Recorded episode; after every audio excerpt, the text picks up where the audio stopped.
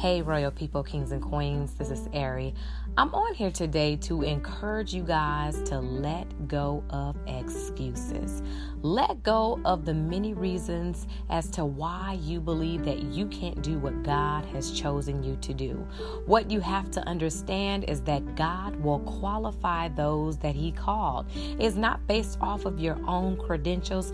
God sees what you can't see, so you have to understand that He did not make a mistake when He chose you. There is purpose for your life, and guess what? You can and will fulfill it if you keep moving forward and keep your eyes on God.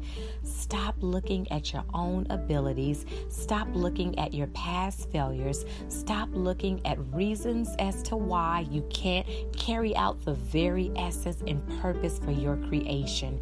You have to understand that when you go forth and carry out purpose, that's when you're going to be the most fulfilled in life. So let go of excuses, you guys. It's time for you to move forward.